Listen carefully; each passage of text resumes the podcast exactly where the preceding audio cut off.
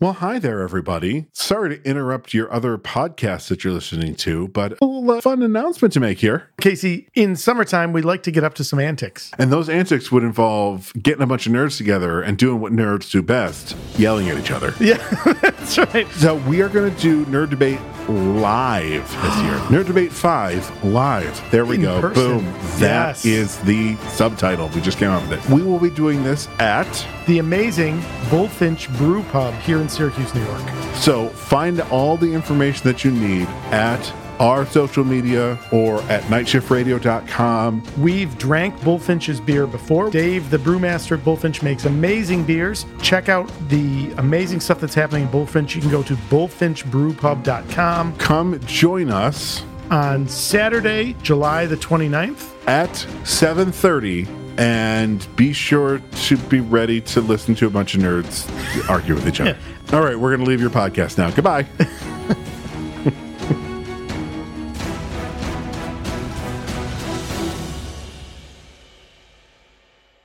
You're listening to Never Heard of It, a Night Shift Radio original. Don't forget to subscribe and leave us a rating and review if you're so inclined. For more information, visit nightshiftradio.com. Go for it. Go on. Well, I was gonna I was gonna mention you're wearing a hoodie, so I can Yeah. only assume that your air conditioning got fixed Oh yeah, it did. It did. because Um, it's still like summer. So yeah, total uh, total cost of repair somewhere between thirteen and fourteen thousand dollars. Uh, because we did the the air conditioner, the furnace, the uh, air mover, the blower unit, whatever the hell it's called. Uh, blow added my a uh, unit. What? Yeah.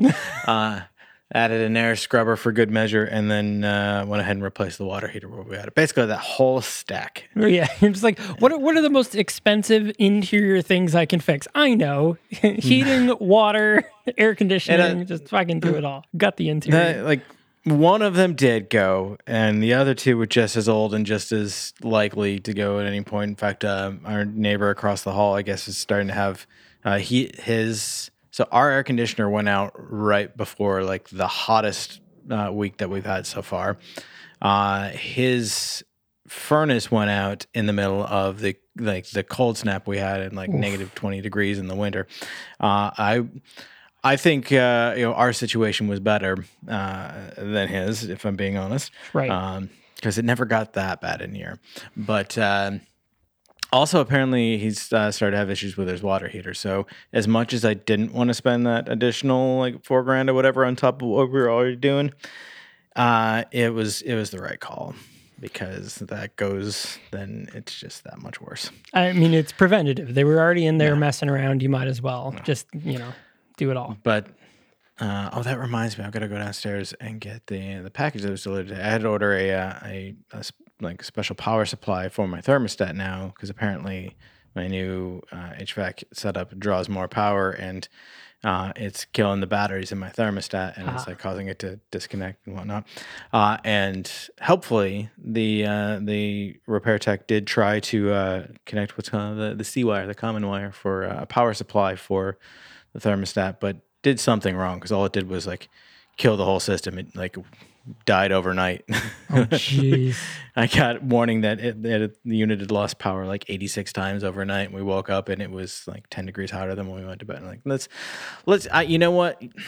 It's not that I don't trust you to know what you're doing, but I know that your company explicitly like pushes other brands of thermostats and doesn't know what they're doing with Nest. Like you you've as told me as much. Mm-hmm. So like even if this is the right decision and there's a way to make this work, let's just revert that and I'll I'll figure it out. So I ordered a, a power supply that I I realized after the fact I probably also have to find a place to plug in, and there is not an outlet anywhere near the thermostat. Ah, Uh, as it stands, I'm I'm running uh, two AAA batteries roughly every two to three weeks. oh jeez. Yeah, you don't want to do that. Uh, my Nest, we had that same issue. It was missing one of the key wires, whatever, like the the Z or the X or whatever it is. That was like an additional power.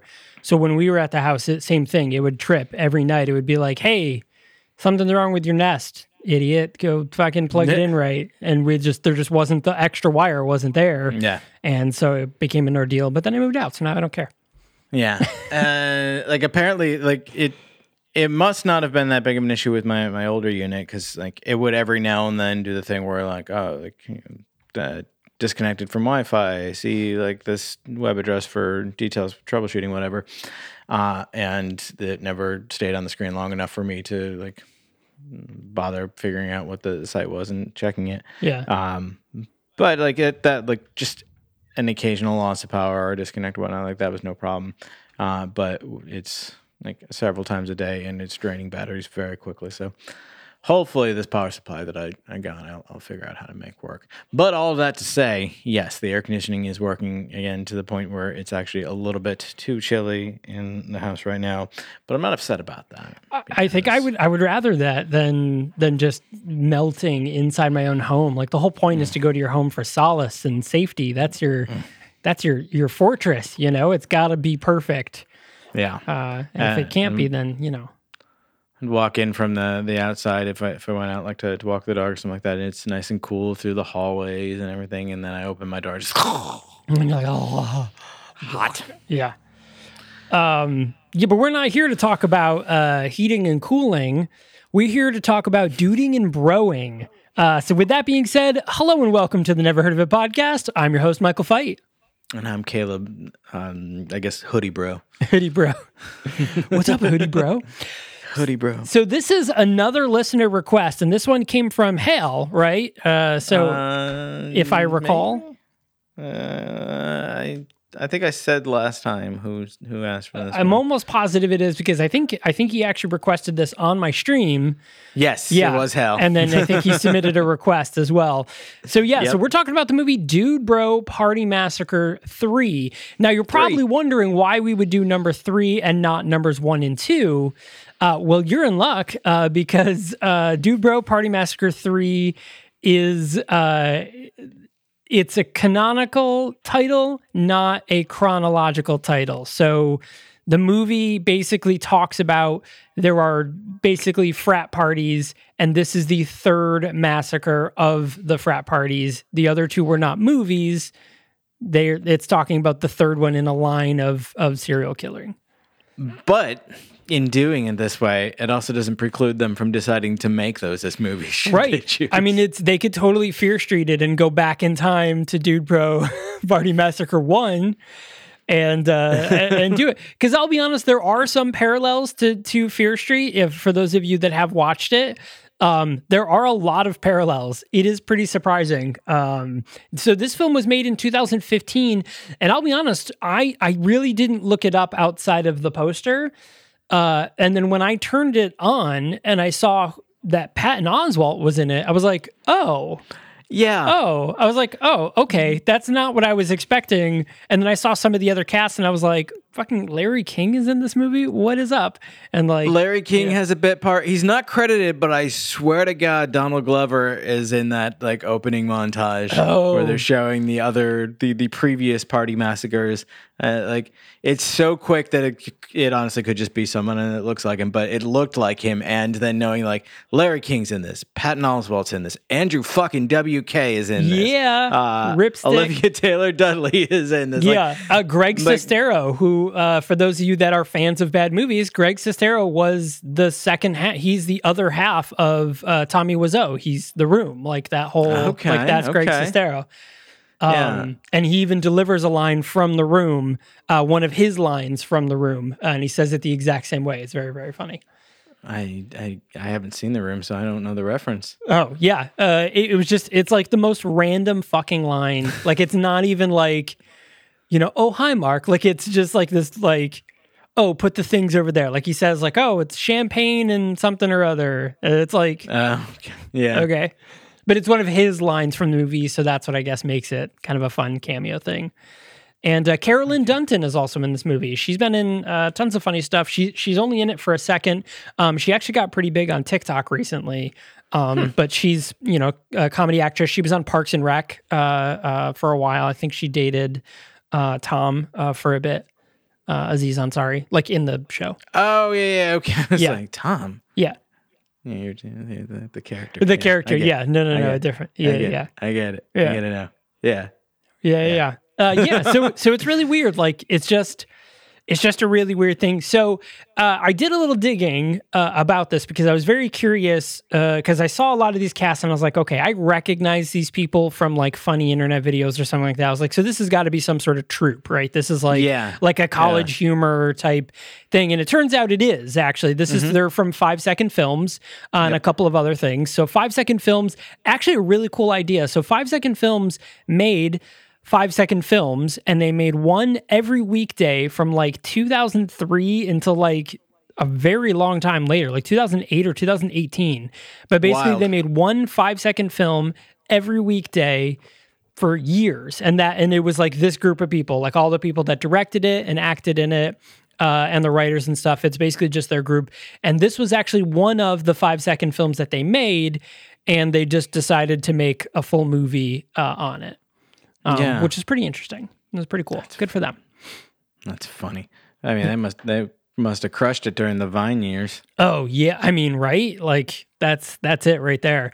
Yeah. So so there's a couple of things. So obviously, content warning. There is a lot of um, over animated uh, gore uh, in this movie. yeah. You know, people getting torn apart, heads being ripped off. Um, there's a lot of sex and sex references. There is some nudity um, uh, throughout the film, and there is, of course, a lot of swearing. So uh, Yeah. keep that in mind. Uh, but if you are a longtime listener, first time caller, no, a longtime listener, um, uh, th- this is uh, you're not new to that. So I mean, and in all fairness, if you saw the title "Dude Bro Party Massacre 3 and we're like, well, this is obviously a rated G film, then like. this is family entertainment, That's yeah. You you gather the kids around. Uh, bro. It's about family, bro. it's about family. Yeah. I mean, it, it's about a brotherhood. This is in uh, is, this is canonically in the the Fast uh, Fast and Furious universe. Right. Yeah, this is one of the spin-offs. Yeah, it's it's Hobbs and Shaw present Dude Bro Party Massacre. The other thing is like I don't know any of the characters aside from Dom, Hobbs, and Shaw, and I don't even know which one Hobbs and which one is Shaw, even though I did watch that movie. Uh, so I can't even like make a joke that's in reference to the to Fast, Fantastic Furious, Fast and the Furious, the Fantastic Furious. the yes, Fantastic that's, Furious. That's That's their entry into the MCU. yeah. well, family is stretchy. Um, and uh, uh, so I can't even like make a joke about it because I just don't know. And Yeah. you, so you know what I was thinking? It's actually kind of unfortunate, but Vin Diesel would be a good thing. But he's Ben already Grimm. It was Ben Grimm. Yeah. yeah, yeah. Like he totally he totally could pull off like the the doofy muscle head. He's already got kind of like he could pull off the Italian like, you know, just tough New York bouncer type guy. He's in the MCU, but he's in the MCU as a voice, and he's not even recognizable as that voice. So Right. I don't see why he couldn't do it. Uh, I mean, it, like if Deadpool ever ends up, you know, technically as part of the the MCU. I mean, I guess Josh technically Brolin he was- is, but Yeah, Josh Brolin was Cable and Thanos. right.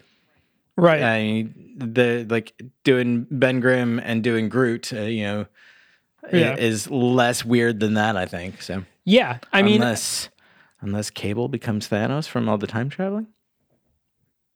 No, Well, so I'm very curious, and I know this is uh, uh, this is uh, of course uh, infringing on Superpod HeroCast uh, stuff, but I'm very curious because Thanos is an Eternal, right? So like he he is technically part of that Eternal group. Like he is considered canonically part of the the same because they're all like kids of the Celestials or something, right?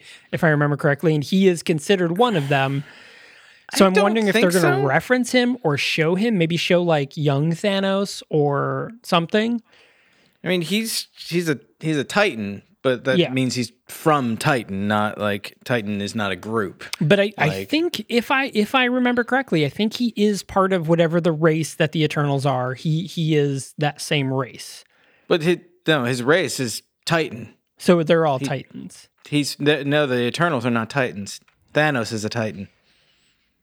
So you're saying that I don't remember the Titans. Ah! Oh, I love baseball movies. So uh, I just literally every football fan just threw their phone right now. Listening to this episode, they're like, "You motherfucker, honey, what was that noise? Nothing." Uh. we gotta go watch a movie. Um, oh boy. So uh, uh, yeah. So Dude Bro Party Massacre three. Now, so the thing about this movie is. If you are a fan of schlocky horror, you know, gory slasher type films, this film is going to be nothing new to you. Like there was for the most part, there was nothing in this film that I was like, oh, this is kind of unique. Like it's the whole found footage thing, but they don't really explain the found footage. um, God. kind of. Uh, and it's all shot like you're watching it through a VHS tape, which is kind of. I mean, I don't mind that. It was part of its shtick. Uh, I didn't mind it. Uh, you know, they even did their thing where they stuck in their own little five second films uh, as like fake commercials, which I'll be honest, one of them was Pizza Goblins, and I will fund that movie right fucking now. Like, seriously, call me. I will fund that fucking movie. I will fund that movie right now. it's just like I need Pizza Goblins as a movie. Um, but yeah, so like, you know, it it it does what it's what it intends to do. You know, like it it puts out to be this schlocky, you know, eighties slash you know uh, slasher film, and it does it. Um, it's not bad. Yeah, I mean, going so far as to set itself in what, like 1987 or something like that. Shit, yeah. basically, like the the previous massacres have occurred like the two or three ish previous years. Um, because they reference one that happened in 1986. There's a, a few times they reference 1986. So yeah, it's it's set in and modeled after the 80s slasher films. The the found footage thing, they do it as this whole like the following was one of the worst movies ever made or something and like and it only aired once on cable access in Minneapolis, Minnesota. and were it not for the the brave actions of one teenager who recorded it to his VHS player, it would have been lost to time. Like, why like why are we pretending that this is like some like lost hit? Right. Like I mean, the just like you can present as like this is like clearly a like dub- dubbed VHS movie, uh, like fake cable access commercials and all, without having some found footage set up. Like it, that didn't need to happen. I mean, just the whole concept, honestly, of it being uh, like it, like somebody recorded it off of a public access channel in the '80s onto VHS, and you just happen to have that tape. Like that's funny to me. That's a good gag, and like that's it's a clever bit of like you know a clever way to present that we're doing this like 80s effect.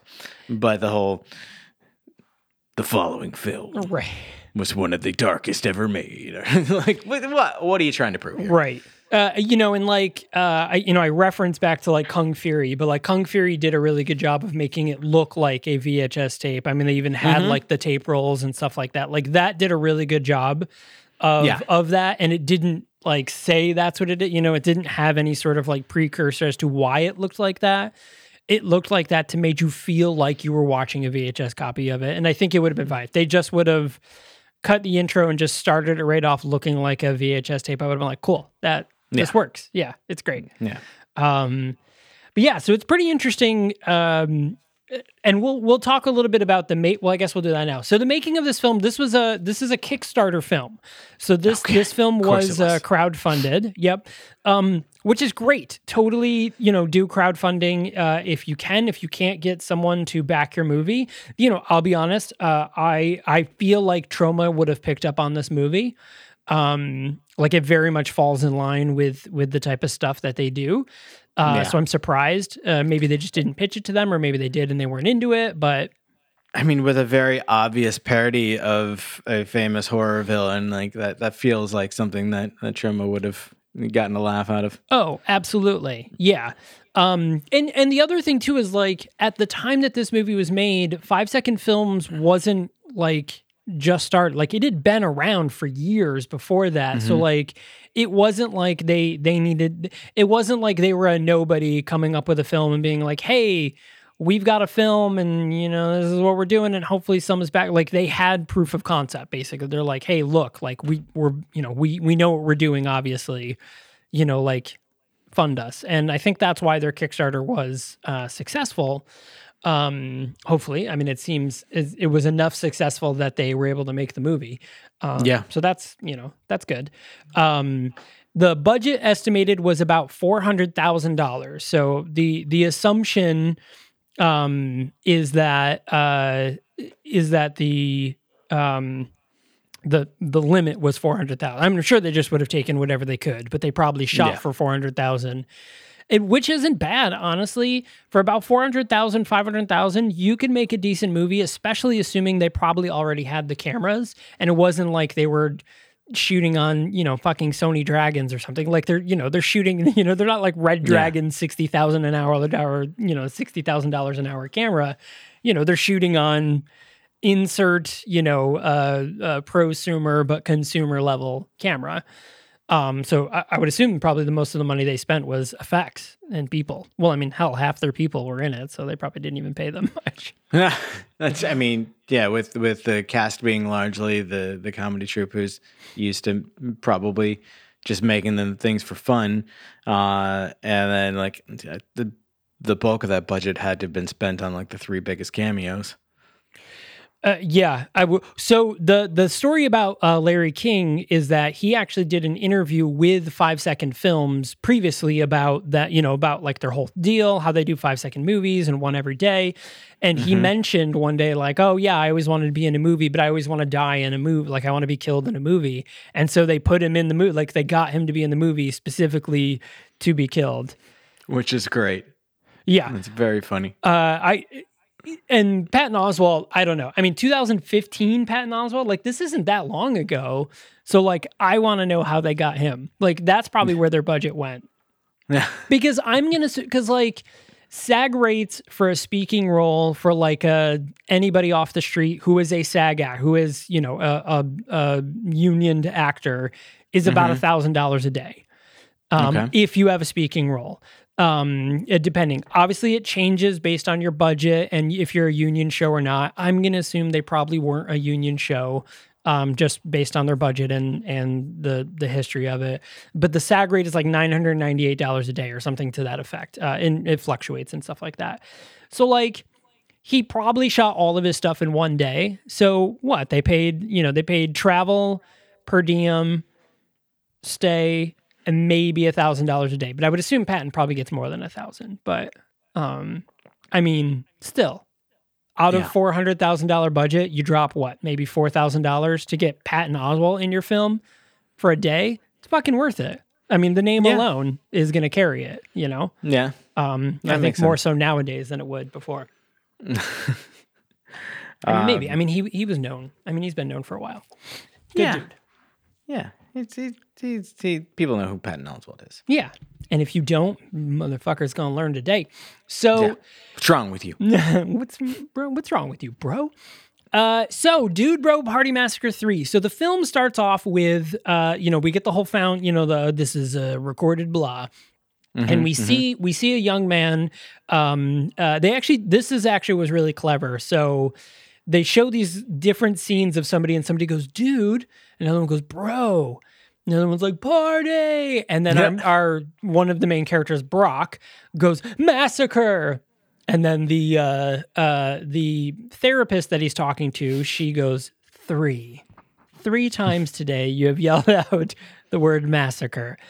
And so Brock, who is uh, speaking to, uh, we we learn is a college campus therapist, um, and he is explaining basically the backstory of uh, Dude Bro Party Massacre. So basically, what what it is is there is this uh, fraternity. I think they were Delta Delta Baby Bi. Delta Bi, yeah, Delta Bi. Delta Bi. Um, they were giving off very big Delta Bi vibes. they definitely were giving off uh, uh delta by uh vibes yes so uh so basically um he, he says like this frat they you know they're they're basically just a frat full of idiots uh essentially and they just cause havoc. So this whole thing started off where they went to do a panty raid at one of the local sororities um, and accidentally set the place on fire killing everybody inside of it, but the the sorority mother or the woman who was like in charge of it uh, survived, uh, even though she was badly burned, and so she went off and hunted them all down and killed a bunch of them. Then uh, Brock and insert like some other person, uh, one of the other frat bros, ends up killing the mother and like stopping the massacre. And then the next year, uh, they go to throw this big event, and same thing. They all start getting uh, murdered, and it turns out it's the daughter of the mother. Um, who? What, what was her name? Mother Motherface.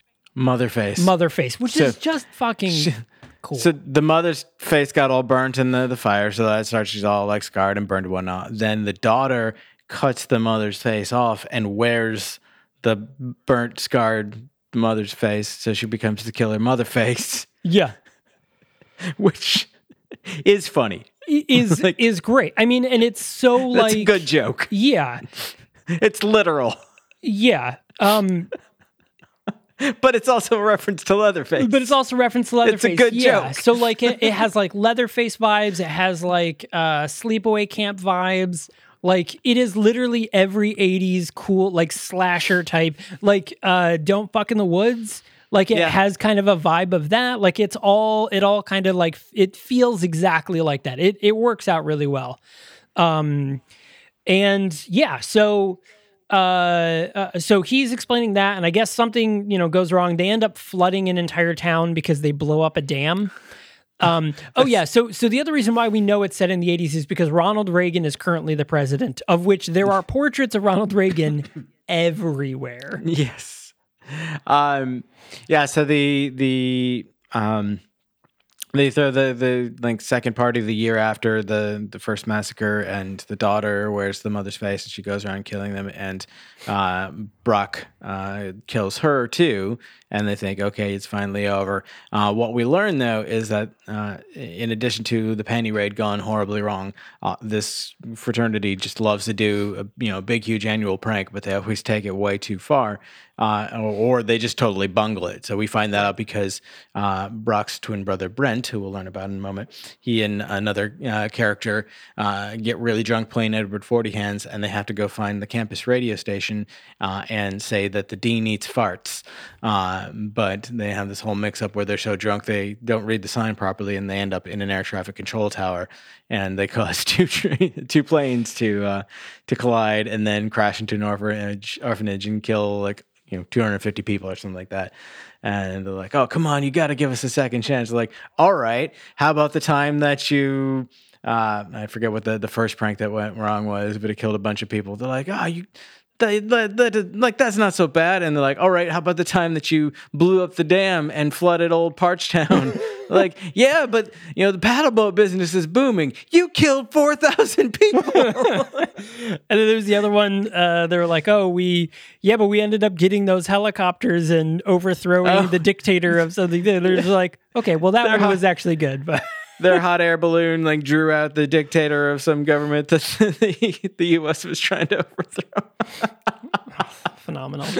uh, which so I'll, so the thing about this movie is the comedy, like the writing of it, is not unique. Like, but there were a lot of really good lines. Like there were a lot of really good lines that just like hit really good. And then there was a lot where I was like, okay, we get it. You're a you're a dude bro slasher film. But there was so many throwaway lines. Like there's one at the very end um, where the two guys, like the one guy's running up, he's like, "Oh no, they killed you too," and he's like, "Do you even know our names?" And he's like, Yes. uh, turtleneck and plaid shirt guy." And he was like, "All right, well, that's a good guess, but that's only because we're named after our shirts that we wear." and that's a that was a really good line. That's a that's a funny line, Name one good time that we had. right? and then, so I also like that same thing with the flashback of those guys. He flashback and, and they uh, uh, we're gonna talk about we'll talk about that in a second because it's actually a really funny line.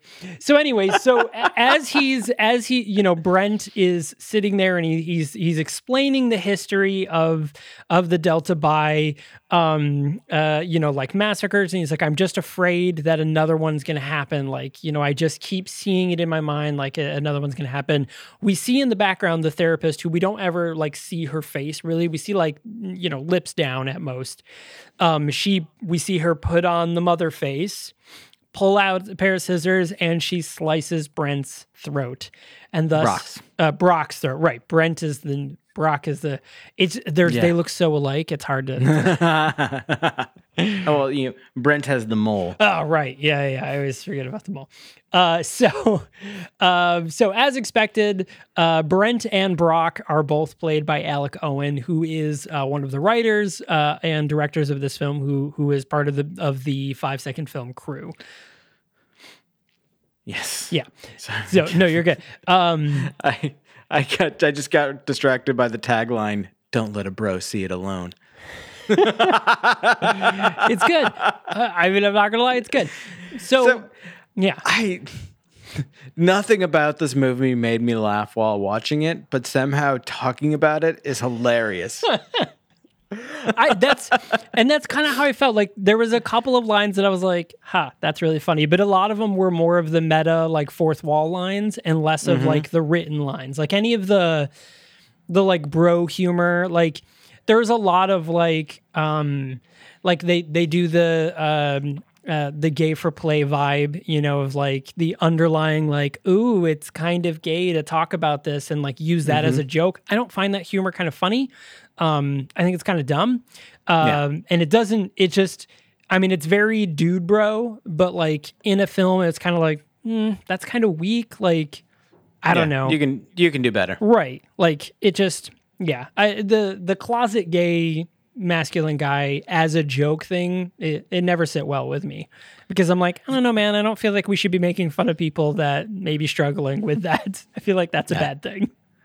I think the only reason it kind of works in this movie, that's the real emphasis on kind of, is because it's every character and it's not just like, oh, there's the one that like everybody knows. Right. Everybody, we're, looking at you, Kevin. Everybody knows. And- no, it, it's it's literally all of them, And- some more overtly than others. and I absolutely see it as a uh, as like a commentary on like the homoerotic uh, aspect of hazing and frat life. Like I totally see that, you know, where they're like, ha ha ha, whoa, we'll we'll strip them all naked and then like beat them, you know, or like slap their balls and stuff like that. And it's like, is that a thing you should be doing? you know, like I get it. Like that's that's the commentary they're making. So I do get it.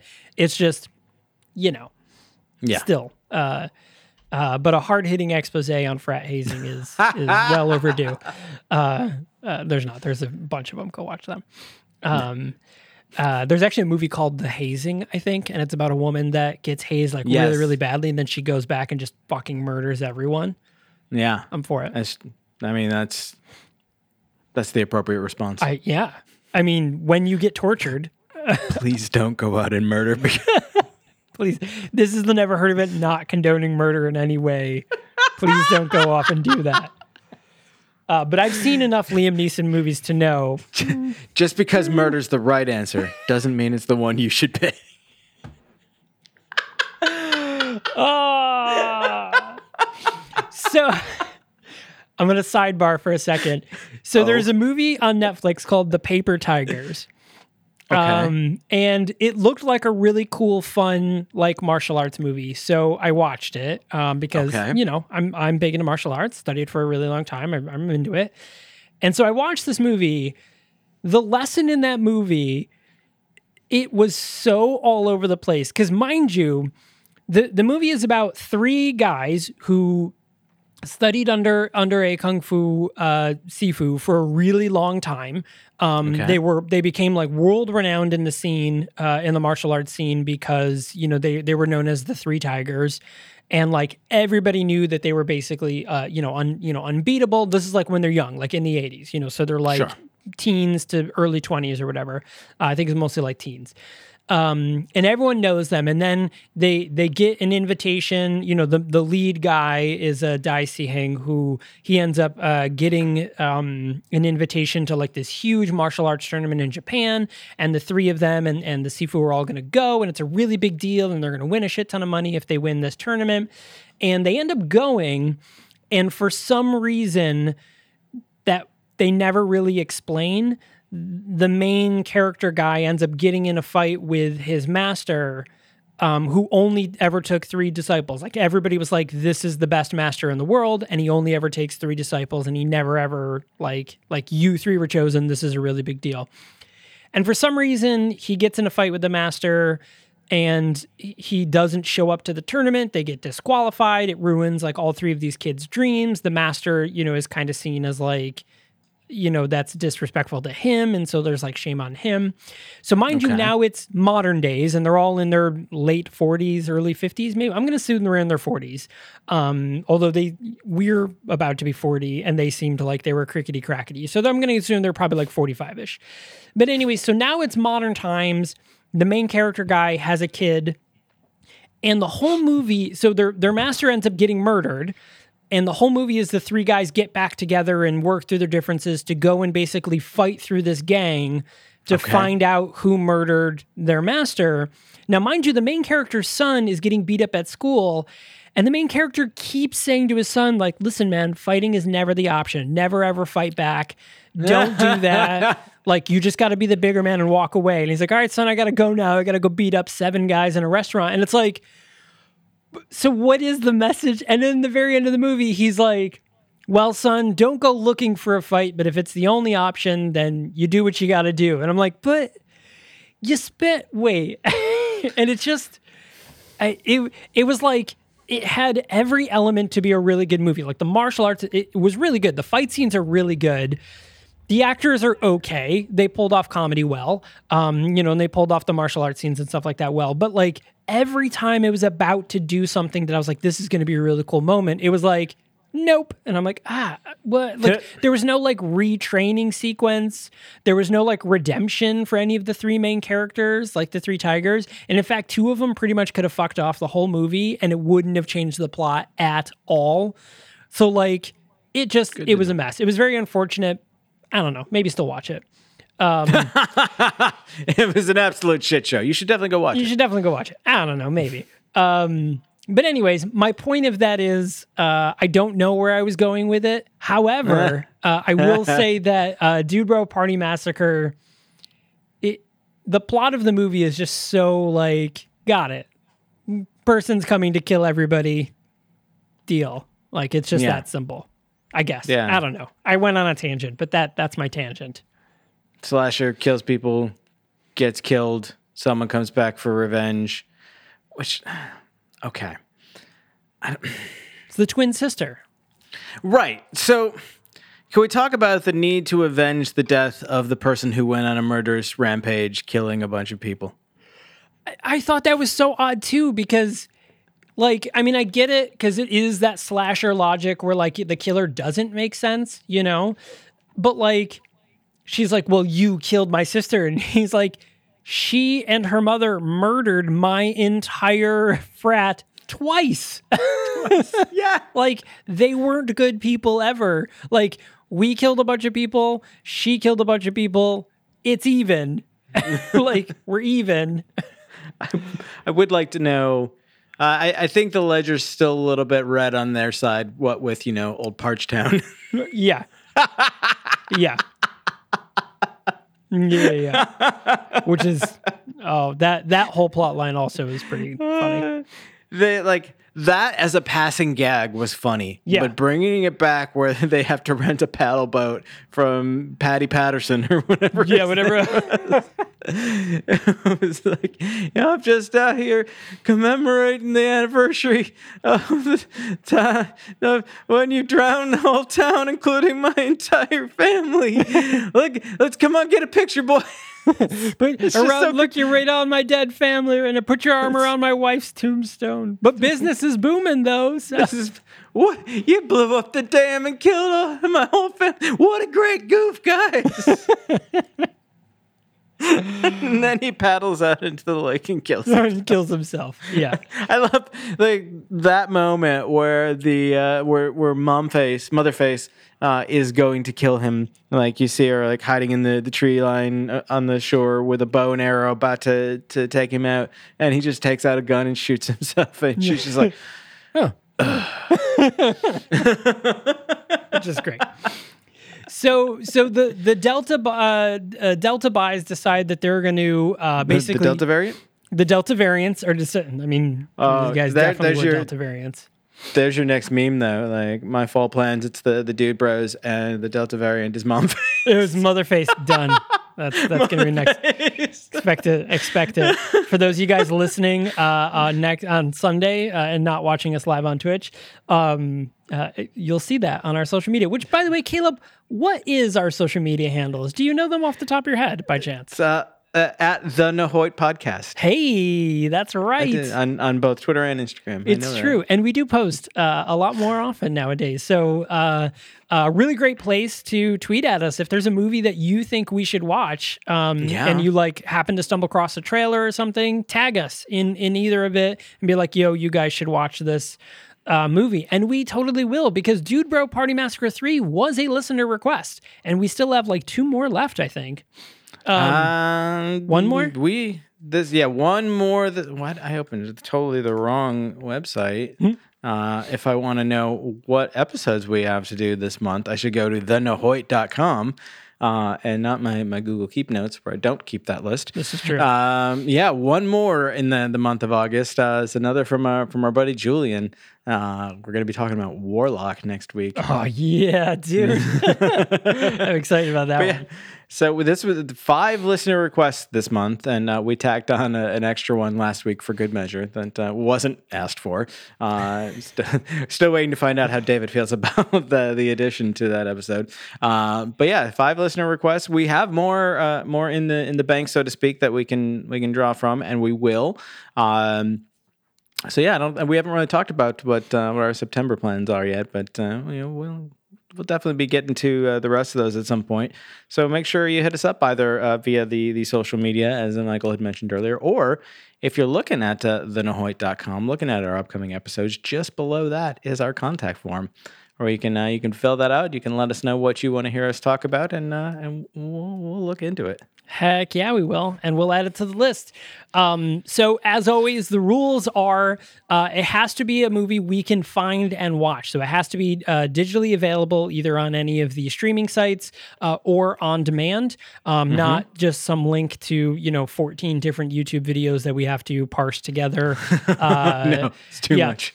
And uh, preferably, it's a movie that you you think people have never heard of. So whether it uh, flew under the radar for some reason, or it's an indie film or something like that, just a movie that you think uh, people should talk more about. Now, that doesn't mean it, it can't be a movie that maybe people do know about. Um, you know, like we did Time Bandits. Time Bandits was a very popular movie in the 80s, but probably not discussed as much nowadays as it should be. Um, As it should be. People really need to talk about the ending of that movie Yeah, I think it's very important that people Yeah. people really let that one sink in. Um, and you know, we we prefer that you don't bum us out. You know, try to find something fun. Uh, it can be a good movie that's serious. Uh, you know, we we always mention as a, as a really great example, a girl walks home alone at night. Um, Yes. that is a serious movie, but it was really good. Nothing that's going to just you know make us you know want to cry in a bathtub or something. Uh, more, more than we already do. Um, so. I don't know what you do in your bathtub, man, but that's salty tears. It's good for the skin. Um, so uh, so yeah, so we're gonna we're gonna jump to a quick break. Before we do, you're gonna hear commercials about it, but make sure you guys head over and find where No Mom Has Gone Before, uh, the brand new pod limited series podcast coming out from Night Shift Radio. Um, uh, definitely check that out and subscribe. But you're about to hear a commercial for it, so I'm not gonna talk anymore about it. Uh, but hold tight, we will be right back. Hello, I'm Casey Ryan, And I'm Colin Ryan. and we're here to tell you about the new podcast coming to the Night Shift Radio Network. It's something two white cishet dudes have never covered. Star Trek. But here's the twist. The omnipotent god is actually a malfunctioning robot? No, well, uh, maybe. But the real twist is we roped our mom into it. That's me. Hi, Mom. Mom. In the monthly podcast, we will cover all the Trek movies from the motion picture to beyond. Our lifelong love of Trek comes from being introduced to it by our mom at a very young age. But that's a story for the podcast. Look at you, Mom. You're a natural. That's why I'm the Admiral. So join us September 8th for our monthly podcast, Where No Mom Has Gone Before. Available on the Night Shift Radio Network, wherever in subspace you catch your podcasts. Now, Which one is the one with the whales? Four. Hey all, it's Michael Fight here, and I want to talk about Set Condition 1, Night Shift Radio's premier Battlestar Galactica fan cast. Join the crew as they quest for Earth one episode at a time. Newcomer Andrea and seasoned vets Caleb and Kitsy discuss the 2004 sci fi series as they try to figure out who are the Cylons. I hear they look like us now. They just entered the last season of the series, so you've got tons of episodes to binge to catch up before the new series launches next year. Trust me, you'll want to binge when you start the series. Join them at Set Condition 1 throughout the podcast.com or wherever you get podcasts. If you're like me, you used to sit in your driveway for as long as it took to hear the end of whatever dramatic tale was playing out on public radio that night. The Storyteller series is a loving homage to that classic radio theater. Lose yourself in original short stories, performed by a full cast or delivered by a narrator, and designed to take you on an audible journey. The Storyteller series is a Night Shift Radio original and is available wherever you listen to podcasts. Can't get enough? Or maybe you prefer the written word? Be sure to check out our monthly print edition as well at nightshiftradio.com slash storyteller. Hello and welcome back.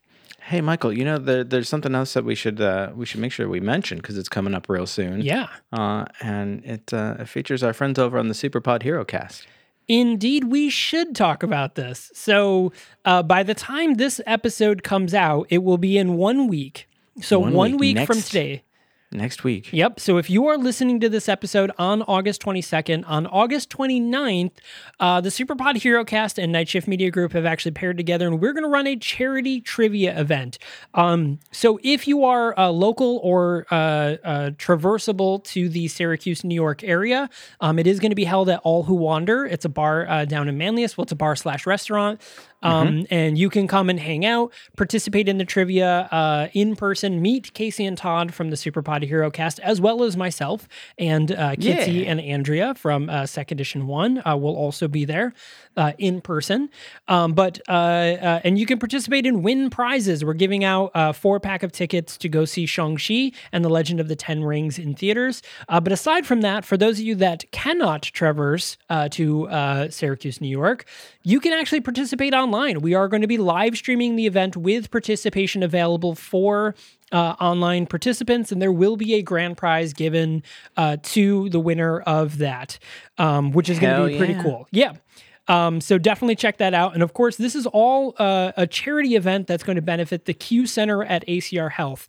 Um, so ACR Health is a local organization that uh, does all sorts of things, but the Q Center specifically is an organization that helps LGBTQ uh, youth and their families and allies. Um, it's basically a center for people to go to uh, to kind of get help and assistance, you know, uh, uh, specifically for LGBT youth and their families. There's like counseling services, there's support groups, all sorts of really great things. Um, highly recommend checking them out but uh, we will have a uh, a donation a donation link available. Uh, the in-person event uh, you do have to purchase tickets through eventbrite.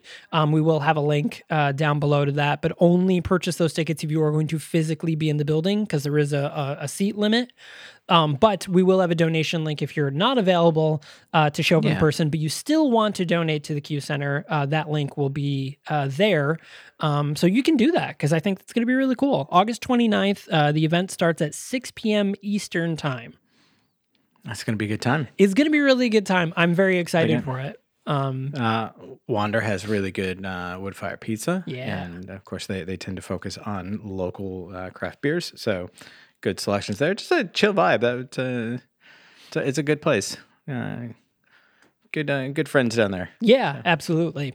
Um, yeah, so that's that's going to be cool. Speaking of beer, uh, so our dude bros uh, head up and they head out to a uh, cabin where they're going to have a little bro off.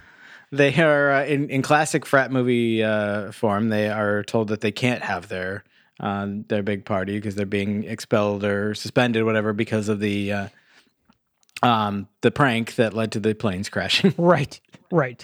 but uh, they plead their case because of that one time they helped overthrow a government, and they're allowed to have the party, but they have to have it uh, out by the lake uh, at the the old sorority house. The good old that place is a dump. And so they go to the old sorority house and they they end up having to clean up everything. Um, you know, so it's them like making it more of a party house. Uh, but there was no beer there, right? There was what was the deal with the no beer? Do you remember Um, exactly? So um, it's important to note that the um, throughout the movie, the killer seems to know all of the, her victims' greatest fears. Uh, and during the the big cleanup montage, yes, they have a cleanup montage with a really the- dope song. Yeah, the the sorority house is a dump, uh, as they learn. Uh, during the the cleanup montage, one of the dude bros is stashing beers everywhere he can, uh, in between uh, having the tremens and uh, slamming some beers periodically.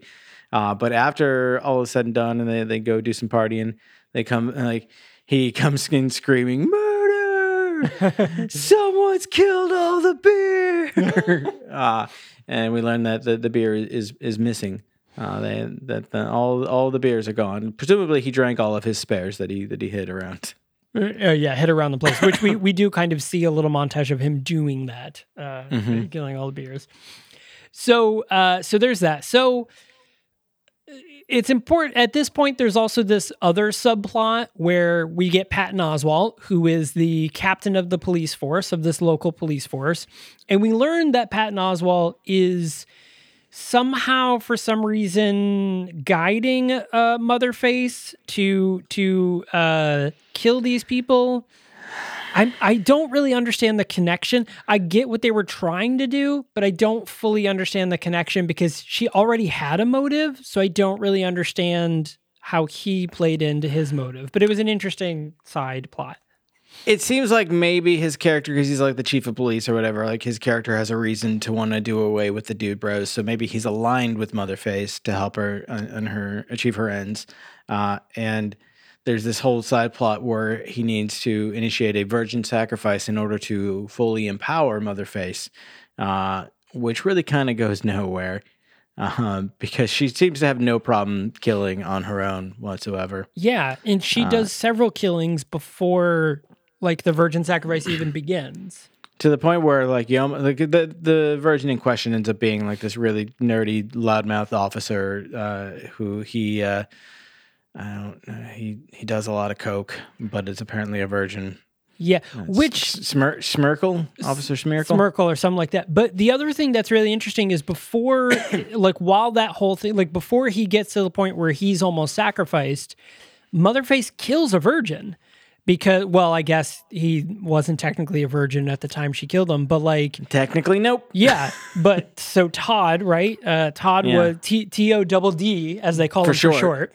Uh, they, uh, he was in the process of having sex for the very first time, and Motherface kills him uh, just as he's as he's doing it. So I guess he's not technically a virgin at the time, but like I don't know. I I don't want to, but I feel like it has to be mentioned that he finishes uh, after being stabbed, uh, and his girlfriend Samantha, uh, Samantha, Samantha. Samantha uh, is immediately impregnated, Yeah, uh, which which was her ultimate aim. She she essentially makes him do it because she she wants to get pregnant. Uh, she has this really weird thing where like she wasn't she she couldn't get into any other fraternity or any of the sororities but she really wanted to be in this fraternity because she comes from a long line of men. She's the only female like in her line like in her generation and so she's technically a legacy but since it's a fraternity she can't join. So They she just kind of hangs her- out. they gave her a, a real half-ass like daddy issues subplot where Yeah. like she's she's having a fitful dream one time and she's like i'm i'm sorry i was a girl daddy i'll have you a grandson to to make up for it right what was that you're just going out to the store okay i'll see you soon yeah, right. yeah, it's a it's a really weird. Yeah. Um uh but anyway, so she she ends up being there uh and she's the only girl of of the group, uh I guess. Um so at Yeah. this point, so the the thing about the officer guy, uh Schmerkel or whatever is is he has a partner named Candace who is in on the uh on the whole sacrifice plot. But there's also this really weird other plot where uh, the captain is telling Smirkle that the dude bros are actually are like secretly a bag of oranges, and if you boop them on the nose, they'll turn back into a bag of oranges, which will solve the orange shortage in Chico, California, which is I think the second reference to Chico, California we've had Uh, yeah. Because uh, Uh. yeah, because um, uh, Holocene was set in Chico, California. Was that in Chico? Yeah, because that's where that the f- college is. It's thought it was probably the same college. Yeah, probably. Yeah, that's very funny. I love the. Oh, okay, I said that nothing about the movie made me laugh, but there's a moment where uh, Su- Samantha is talking about the like she got a uh, an RV and she's she's going to take Todd on a romantic weekend getaway for their anniversary, which it's been three months, it's been three month anniversary, uh, to Old Town Sacramento, uh, which I've been to, and uh, appreciated that reference. that was a good reference. Um, yeah. So at this point, so that's the other thing is Candace is in on it, and and she's gonna take. She's basically taking Schmerkel out to the woods to sacrifice him because he's a virgin, and that's gonna kick off. And basically destroy the Delta buys, which, in all fairness, the captain, even though it's like this weird satanic thing, he has a really good reason for wanting to stop them. Like everybody else has a very good reason for wanting to stop the Delta buys because every time they do something, they Yeah. end up literally causing like killings, like mass killings and like terrible damage and like literally ruining entire lives. Like I get it. I'm I'm totally on the side of Patton Oswalt on this one. Like a hundred percent. the the Delta buys have got to go. The Delta buys have got to go. They need to be shut down. Like this, they have to be stopped. Um, I I don't know. So it was really weird. And in the end, it turns out like can't like he uh, the uh, you know Smirkle gets tied up and he's about to be sacrificed, and Candace comes in and then she has sex with him to make him not a virgin anymore, so he no longer can be sacrificed. But then in the very end of the movie, she's like, "But I have something to tell you. I'm actually a bag of oranges." and he boops her on the nose and she turns into a bunch of oranges. I don't know. It was really fucking weird. Do you remember? I'm going to call back your memory here. okay, Uh, right. Do you remember a really long time ago? Uh, I'm going to guess at least 30 episodes ago. okay. I made a reference about a TikTok where there was this girl and she kept making this joke about I'm I'm secretly a trench coat full of hams. okay. Do you, do you remember me like referencing this TikTok?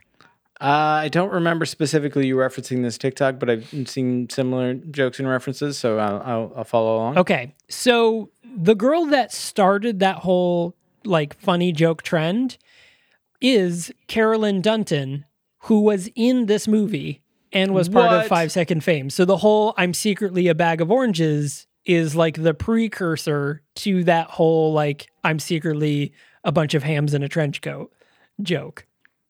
Madness. Madness. Tis the world. Yeah. Yeah. Carolyn Dunton. Um, very funny. Um, but anyways, I, and and I will say that it was kind of a funny joke because she's uh, Candace is talking to Smirkle and she's like, "No, like think back, you'll know it's true. I'm secretly a bag of oranges." And it cuts to two other officers in the room, and they're like. Uh, he's talking to that bag of oranges again, which I thought that line was actually really funny. I was like, okay, that's really funny because it's not like she's just human, like he's just literally carrying around a bag of oranges and talking to it.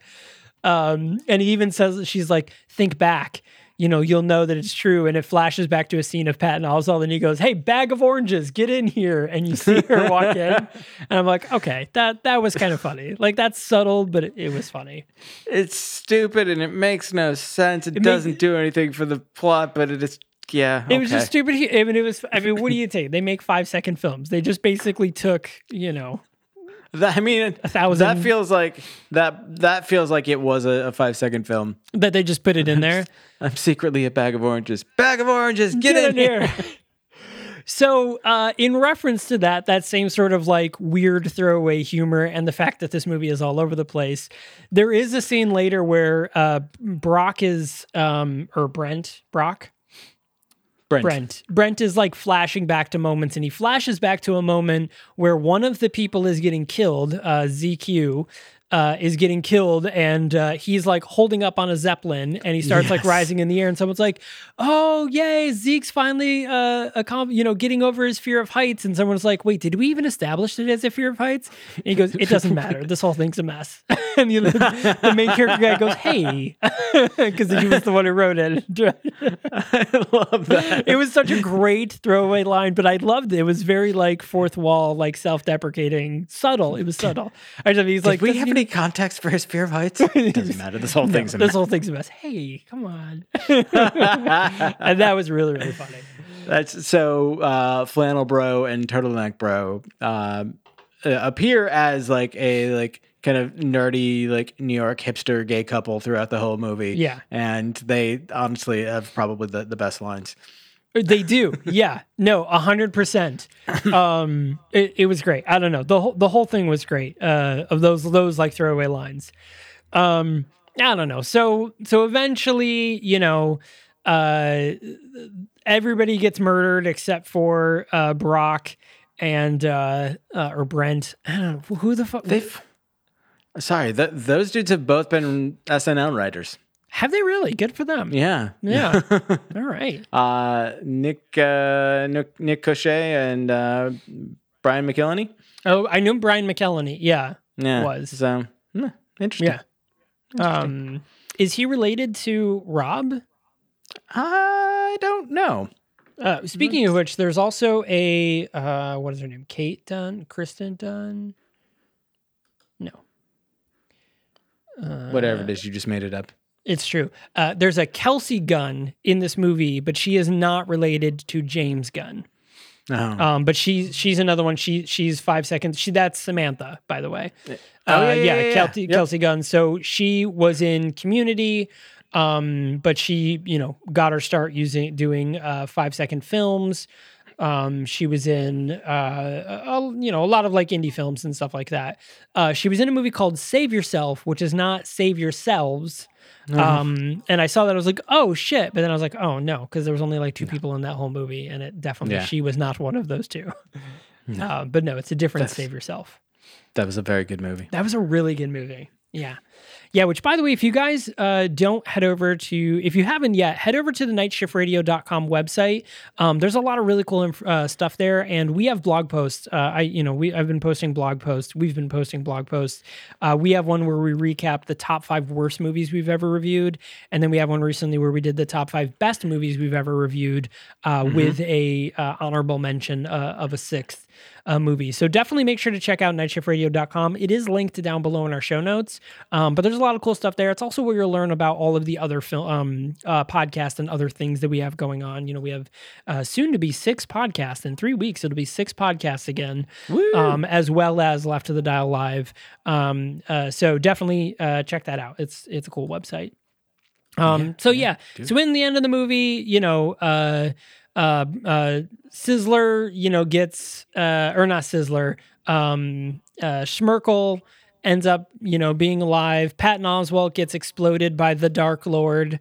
Uh, and uh, Brock is uh, still alive to, uh, to Brent- Brent. Brent. Brent is still Brock- alive. Brock's Brock dead. is Brent is Very dead. yep. Brent Um, is alive to save the day.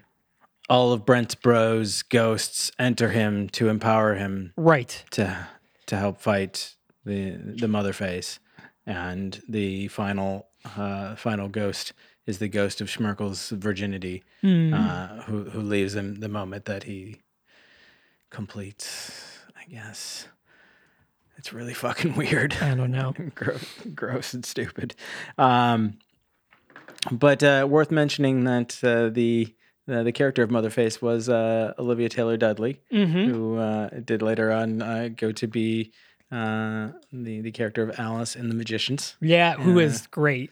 Uh, yes. By the way, uh, I love the Alice character.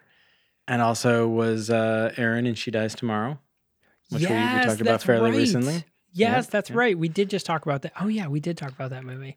So apparently she was in the the five second films, the like 2009 to 2000 to 2020. Yeah. Uh, the Magicians ran from 2015 to 2020. So uh, she took a, a, momentary break from making this movie to make The Magicians, I guess. I Uh, yeah, I guess so. uh, I mean, good for her. Uh, or I mean, she probably made this movie and then went right to the Magicians. Uh, but she, during the time of Magicians, was still doing five second. fi- I mean, it's only five second films, so it couldn't be that long. Yeah. Um, you know, you probably could film them all in a day. Um, but yeah, so uh, and she was also in Transcendence with uh, uh, Johnny Depp, but she was only a side character, uh, and she was in the Vatican Tapes. Um, but yeah, so Dude Bro Party Massacre three. Should you watch this movie? Yeah, I mean, if you if you understand that this movie is not, don't go into this movie expecting a slasher film. Go into this movie expecting a parody, and you'll be fine. Yeah. If you go into this movie as being like, this is a parody of slasher films, or if you're already a fan of five second films, yes, go watch this movie. Um, Yeah. If you are not, if you want to just watch a real slasher film, you're probably not going to have a good time. It, I mean, you're not going to watch this because it's going to be a cool plot or the kills are good because they're not. Um, No. They're very generic or, you know, schlocky. Uh, but I don't know. It wasn't bad. Uh, I've seen better. Uh, but it had it had a few moments for me that laughed. Caleb, what do you think? This movie is available for free on tubitv.com. right, that is exactly the correct response. Yeah, hundred percent. Uh, yeah, That's uh, I mean that's that's about all I had to say. Like it honestly it it was intelligent or cerebral or not the not correct words for this uh, by any stretch of the imagination. It is mildly more leaning toward those categories than I anticipated this to be. I actually expected this to just be low budget schlock uh, horror uh, when it is clearly someone put the thought into making a full parody uh, and like really tried. I don't I hmm, I don't know how successful they were, but they tried. like here's the Bart Simpson. At least you tried cake.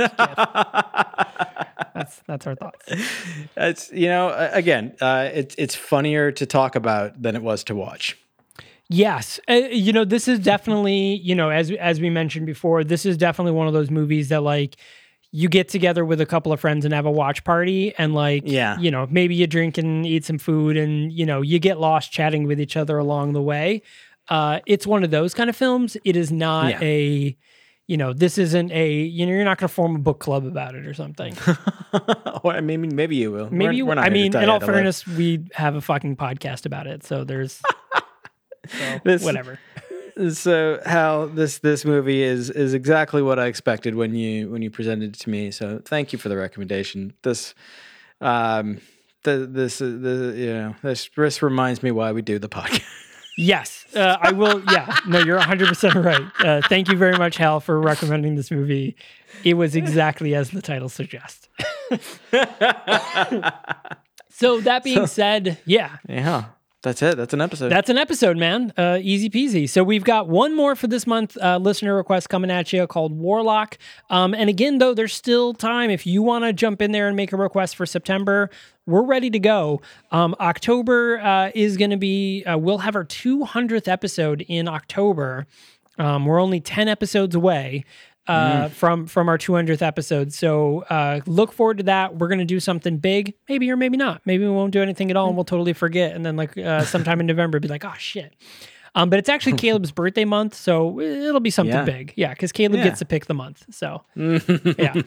Um, but we'll figure it out. So, uh, anyways, thanks a lot for listening. We super appreciate it. Don't forget to leave a rating and review, uh, and of course, uh, on on Apple Podcast or on Goodpods or Podchaser, whatever it is that you find those, and make sure to share with one hundred thousand of your closest friends. Uh, please. Uh, we super appreciate it, and we will see you next time.